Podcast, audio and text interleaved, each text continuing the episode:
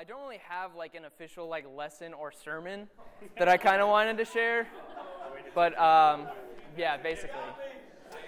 But rather, I kind of just wanted to sort of share kind of experiences that I've had in college and kind of different milestones that I've kind of hit, um, and things that have really caused me to grow and also caused me to change.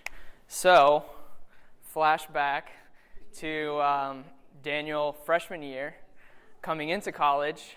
Um, coming into college, I kind of had almost a dual mindset of me, okay, wanting to find a campus ministry, wanting to get plugged in somewhere, um, but also at the same time, me kind of wanting to get sort of the full college experience, per se. Um, and so I did one of those things for quite a few months um, until I started kind of, I guess it probably started just with Jessica and Kiara and Juliana and Courtney because um, we lived in Clemson House on the second floor. Um, and so they had kind of talked to me a little bit, um, kind of invited me out and kind of brought me out to Bible Talk. And so that's kind of where I first started getting plugged in. Um, and again, I just kind of want to share just three sort of main kind of things that I learned. Um, so probably one of like the biggest thing that I learned my freshman year was really how to how to be a disciple and what that looks like, and also how to have a deep relationship with God. Um, so, to start off with that, I'm going to look at a chapter in John 13.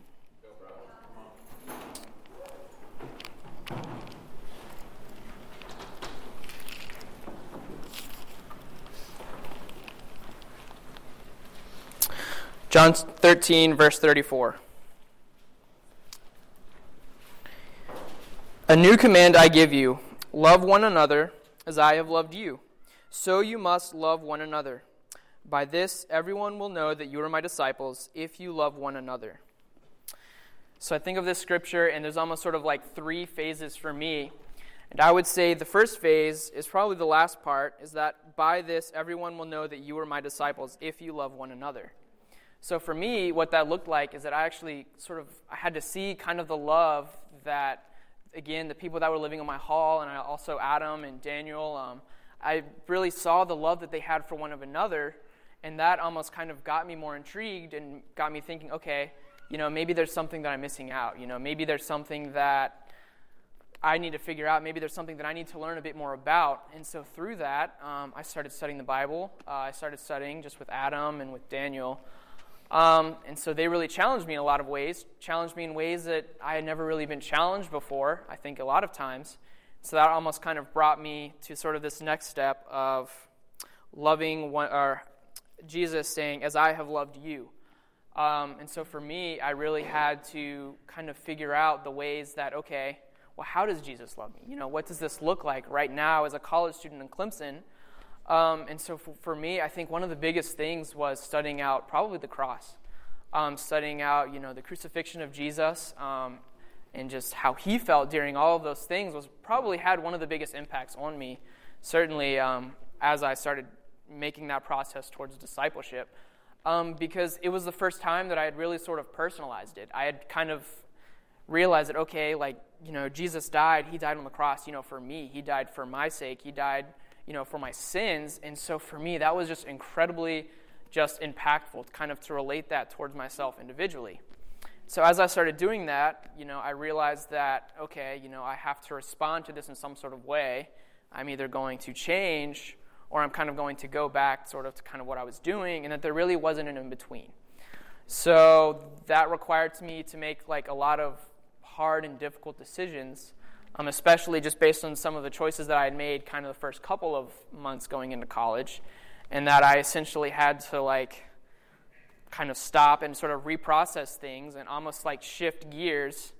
And that gear shifting was not super comfortable at first by any means. Um, and it made me like a lot of, it made me to kind of make a lot of different choices that kind of just affected you know my living situation and the people that I was hanging out with prior, and then also just who I was going to choose to um, hang out with continuing, and who how I was going to continue just to respond to the things around me. Um, so that kind of takes me sort of to this third part of this that um, kind of got me, I suppose, is I have loved you, so you must love one another. So there's the scripture of, okay, or this, this, there's the idea of, okay, seeing the love for one another, me kind of understanding God's love and kind of relating that to me personally, now how do I respond to that and how do I continue to love other people?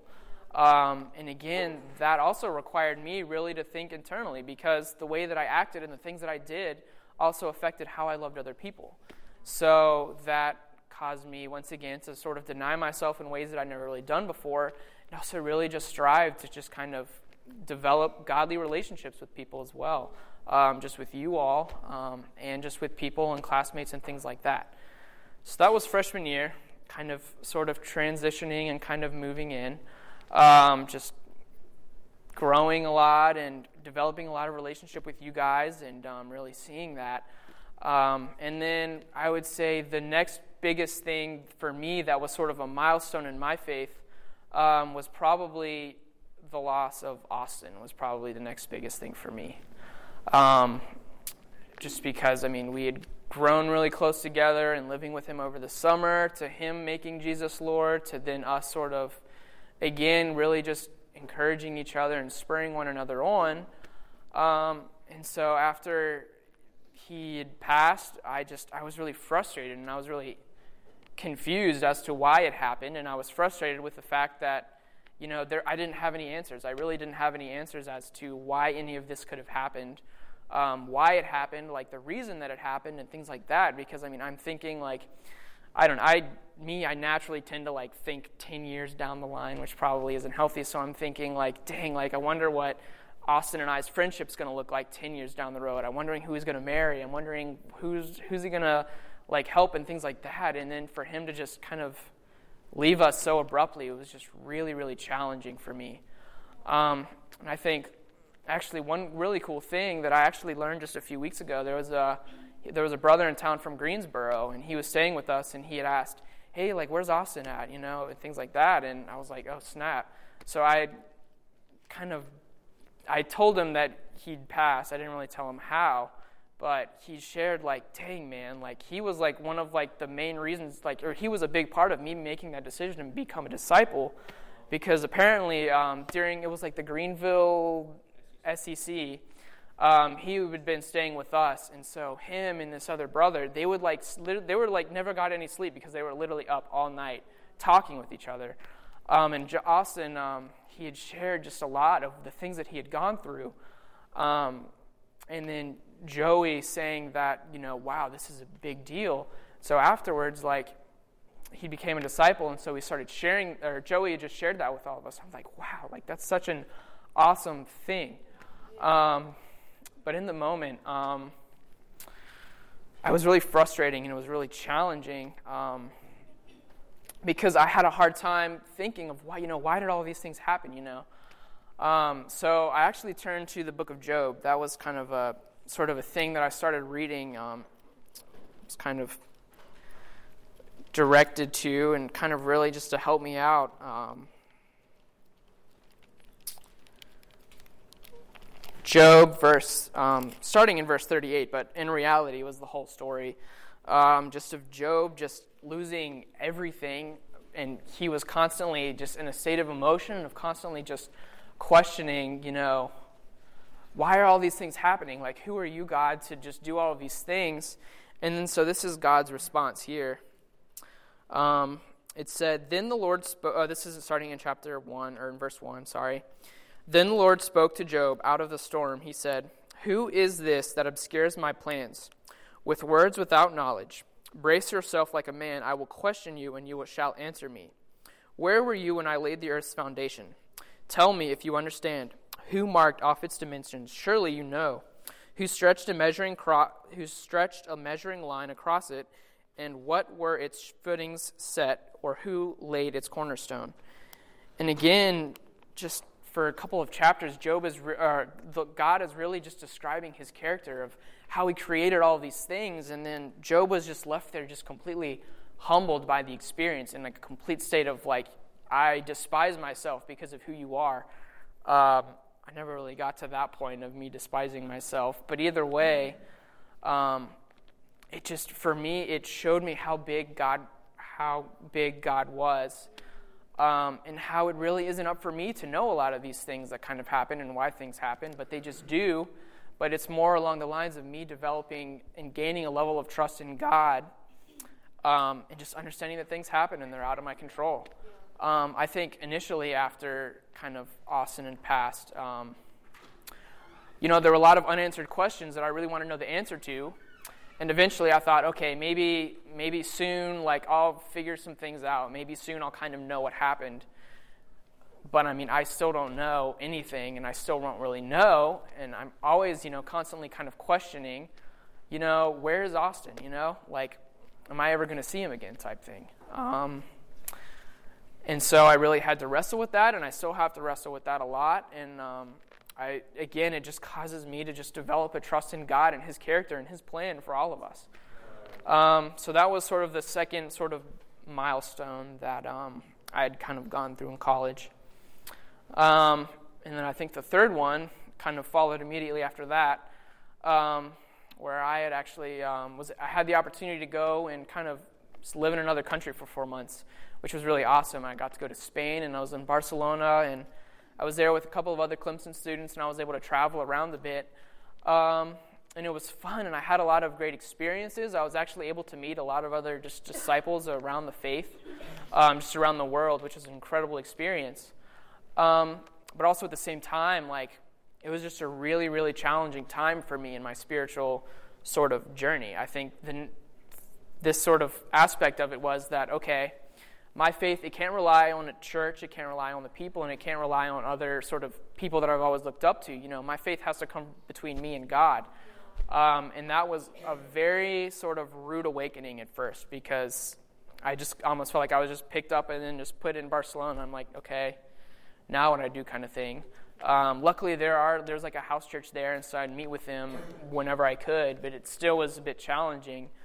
Um, and during that time, like I really, my faith started getting really shaky. I started being tempted in a lot of ways that I'd never really been tempted before, as far as just the way that I wanted to live and things like that. And then there was also me being very sinful just in my thoughts and in my actions and things like that. Um, and so my faith was super shaky. Um, so another sort of passage that I went back to a lot was um, in 2 Corinthians chapter 1.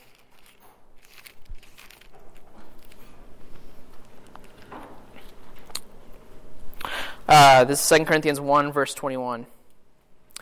Now it is God who makes both us and you stand firm in Christ. He anointed us, set his seal of ownership on us, and put his spirit in our hearts as a deposit, guaranteeing what is to come. Um, even a little bit before that, um, Paul writes and he describes God as the Father of all compassion and the God of all comfort. Um, for me, like, there were a lot of, there were certain points just throughout that sort of semester abroad that I really had to think, like, dang, like, these are the promises that God has made for me, you know? Like, I was baptized, I was anointed, you know, He gave me His Holy Spirit as a deposit that is guaranteeing what is to come.